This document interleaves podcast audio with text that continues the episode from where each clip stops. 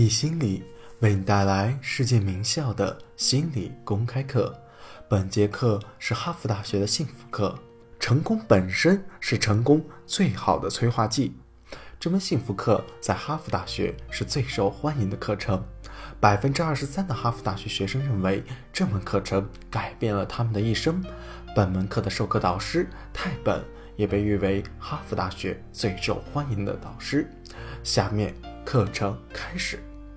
上节课我们讲了身体反馈假说，你握手的方式、言谈举止，还有面部的表情，包括微笑、皱眉，这都在向他人传递着特定的信息，然后再由他人反馈给我们。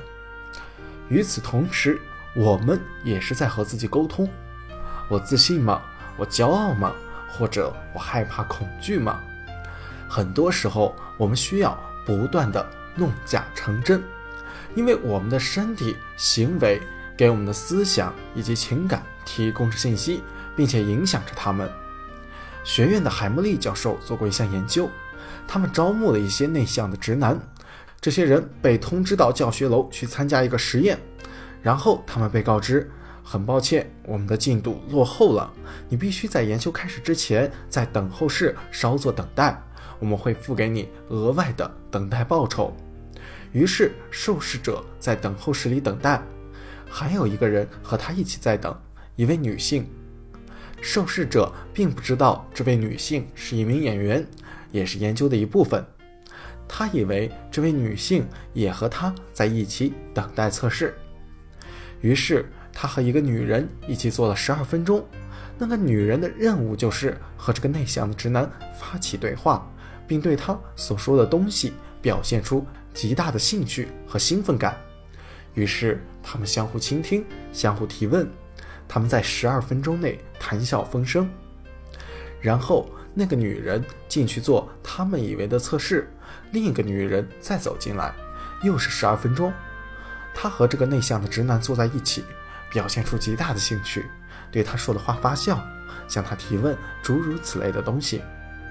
聊了12分钟，然后他再进去做实验，下一个女人再进来，以此类推，一共6个女人坐在这些内向的直男面前，对他们所说的话表现出了极大的兴趣。每位女性12分钟的对话过程，然后再进行所谓真正的实验。第二天他们又被邀请了参加同样的实验，再把完全一样的流程走一遍。这个实验要研究的是这种行为会对这些内向的直男产生什么样的效果。答案是非常之大。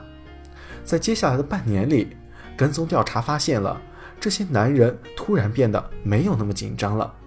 总体来说，尤其是在女人旁边，他们变得没有那么害羞了。这些男人很多都是人生第一次开始发展感情，开始约会。他们在这72分钟的干预之后，产生了翻天覆地的变化。但有一个问题，许多心理学家的普遍问题是什么？就是必须要向受试者报告结果。没错，你得告诉他们结果。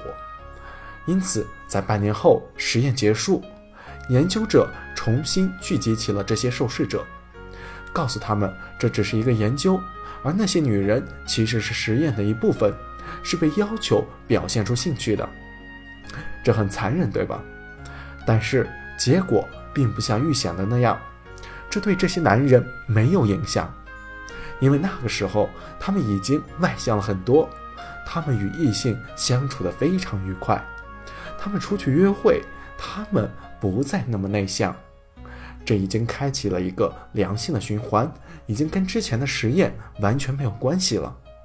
72分钟改变了他们的生活。成功本身是成功最好的催化剂。自我认知理论告诉我们，当他们成功时，做得很好时，他们能看到自己做得很好。对于自我的良好认识和感知，让他们进入了一个良性循环，并且保持着这种良性循环。犹太教的教义写道，那些行为超越其智慧的人，他们的智慧将会恒久，但那些智慧超越其行为的人，他们的智慧无法持久。希望你能够记住我所讲的内容。如果你不采取行为上的举措，即使你们在这节课上听到了一些收获，突然的产生灵光乍现，也不会产生什么根本性的变化。因为我们要首先塑造习惯，然后习惯才能反过来塑造我们。所以，只有我们随着时间改变习惯，开始做点什么，比如说强迫自己做些事情，解决问题，或者是开始感恩练习，或者是平时经常写信，或者是开始运动。除非我们开始做这些事情，否则态度上的改变就是短暂的，我们很快就会回到原来的状态。要想实现持久长远的改变，态度上的改变必须要和行动相一致。丹·威廉姆在《深夜加油站遇到苏格拉底》一书中探讨了行为与改变的重要性。要想改变人生轨迹，就要从两种基本方法中选择。其一，你可以指引你的能量和注意力，用其整理你的思想，集中注意力，巩固力量，释放情感，以及想象乐观的结果。这些措施可以让你最终获得自信，鼓起勇气下决定，做出承诺，获得充分的激励去做你要做的事情。第二，你可以直接去做，直接采取行动，这比你之前采取的一系列复杂的准备工作更加有效，能够形成良性的循环。我们大部分人在大部分时候都蜷缩于舒适区，这很好，非常不错，但是当我们处在舒适区的时候，很少能够发生变化。当我们跳出舒适区，就到了拉伸区，也就是我们所说的最佳不适区，这就是改变实际发生的地方。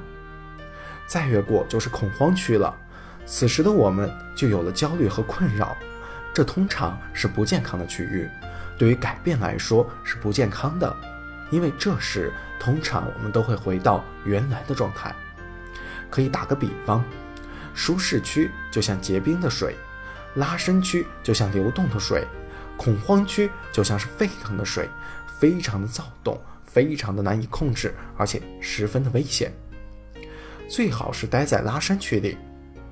比如说你现在要去健身房锻炼，你意识到这很重要，你看了很多这方面的研究，你看到它确实很有作用，于是你开始每天锻炼。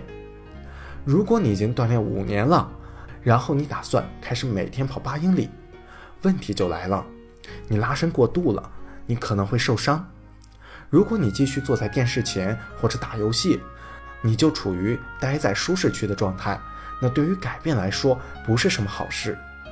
拉伸就是每天从2英里开始，然后逐渐增加，拉伸自己，但不要过度的拉伸。或者是当你想给别人做讲座，传递知识，比如说积极心理学或者生物学，无论是什么话题，你在观众面前都会紧张。你不一定要从大剧院开始做起，可以从你的朋友队友开始。我就是从我的壁球队的队友开始的，我给他们做了第1次讲座，然后再给我的家人做，逐渐走出舒适区，每次拉伸一点点，然后逐渐的增加，这就是健康的改变方式。但是有的时候我们必须要进入恐慌区，为什么呢？因为有些东西无法或者几乎不可能逐渐的改变，例如成瘾。如果我是一个瘾君子，那么我就很难说出我就少注射一点点，今天少一点，明天再少一点，通常都是要很突然的，然后我们就处在了沸腾区域，就处在了恐慌区，时常都是这样的，通常都是很突然的，我们突然就进入了沸腾区域，就处于恐慌区之中，所以我们才需要帮助。在此时我们需要有人抓紧我们，安慰我们，保护我们，因为这是一个反复无常的替代，十分的危险。但一般来说，如果你想要改变，健康的方式就是在拉伸区进行练习。仅从理论上来说是不可能改变的。我已经说过很多遍了，但还是经常有上了这个课的人，他们中很多人确确实实改变了。他们确实说，上这个课使我的生活更加美好了。同时也有很多人说，我上了这个课，它对我的生活没有什么影响，这是个很有趣的经历，但对我的生活没有什么实质性而且持久的影响。大多数情况下，这是因为这种改变并不是态度的改变，一定会存在着一些行动的需求。当一些改变让我们害怕时，当我们觉得难以采取特定的行动时，我们就可以运用内部模拟器。大脑是无法分辨真实和假想东西的。如果我们想象什么事物，用认知行为来治疗的话，在我们受到刺激时，不管是通过想象还是实际的行为，如果我们受到刺激，久而久之，我们就会变得更加的自信。就像我告诉你们的一样，为讲座做准备，看到我自己在我大脑中进行这件事。我的大脑并不知道在真实和想象之间的区别，逐渐的我就变得更加有自信了。